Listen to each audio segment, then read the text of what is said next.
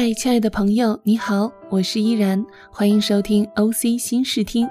今天要为大家带来的是月光成水的文章，写勇气与智慧前行，给三十岁时的自己五个小锦囊。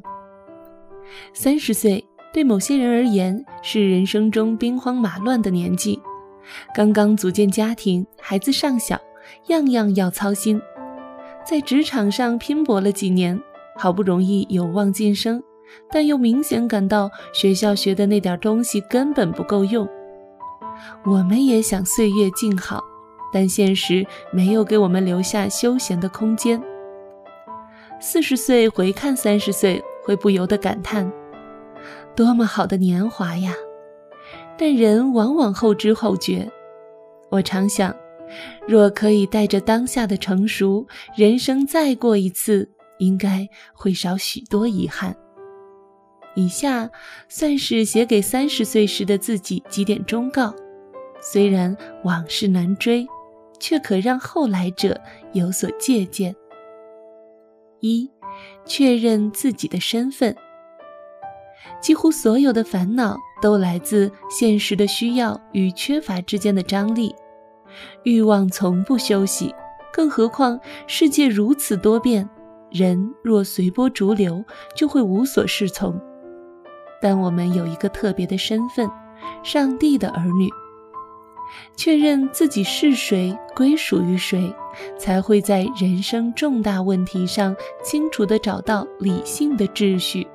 无论职场、家庭，都相对可以过一种合乎上帝心意的人生。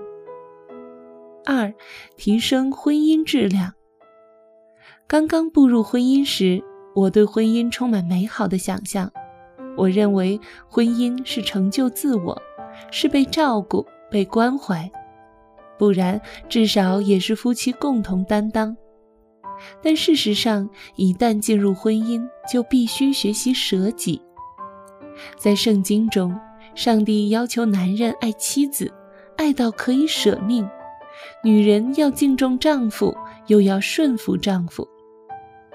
在现实中，常常遇到的问题是，妻子情绪化，没法爱；丈夫大男子主义，不值得被敬重。然而，我确实经历过顺服即蒙福的滋味。对妻子来说，在丈夫不配被尊重的时候，按上帝的心意顺服；对丈夫来说，在妻子不可爱的时候，仍然以该有的爱去爱她。并不是高姿态的让步，而是顺服上帝的心意、圣经的教导。当上帝成为我们一家之主时，婚姻才会在不断的碰撞与退让中提升质量。三、教孩子依靠上帝。我的女儿已经二十二岁了，父母能参与她的生活的机会越来越少。但为母的心总还没有变，仍然有许多牵挂。可以安心的是，我的上帝也是他的上帝，我的帮助也是他的帮助。所以，再也没有什么比让孩子早点认识上帝、经历上帝、与上帝建立真实关系更重要了。如若他们是葡萄树上健康茁壮的枝子。即使他们遇到风浪和挫折，我们也不会失去希望，因为他们的生命与主相连，自有上帝陪他们一路同行。孩子尚小的时候，带领他们认识上帝，这是做父母最重要的事，帮他们建立符合基督信仰的三观，鼓励他们从小就追求圣洁、公义、和平。这需要在每一件小事上都引导孩子，不断的提醒：上帝会怎样看这件事？我们经历的这件事，上帝有什么心意？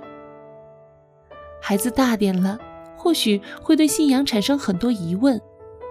对此，我们不用担心，相信上帝的主权，并为他们祷告，继续做我们该做的。四。陪伴孩子一同成长。带孩子时总嫌他们长得太慢，常常数着算着。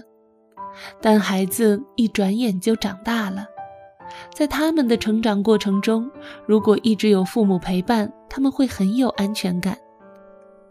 孩子虽然年龄小，却心灵敏感，父母的一举一动都在孩子的眼中，甚至父母的心思意念也可被他们领会。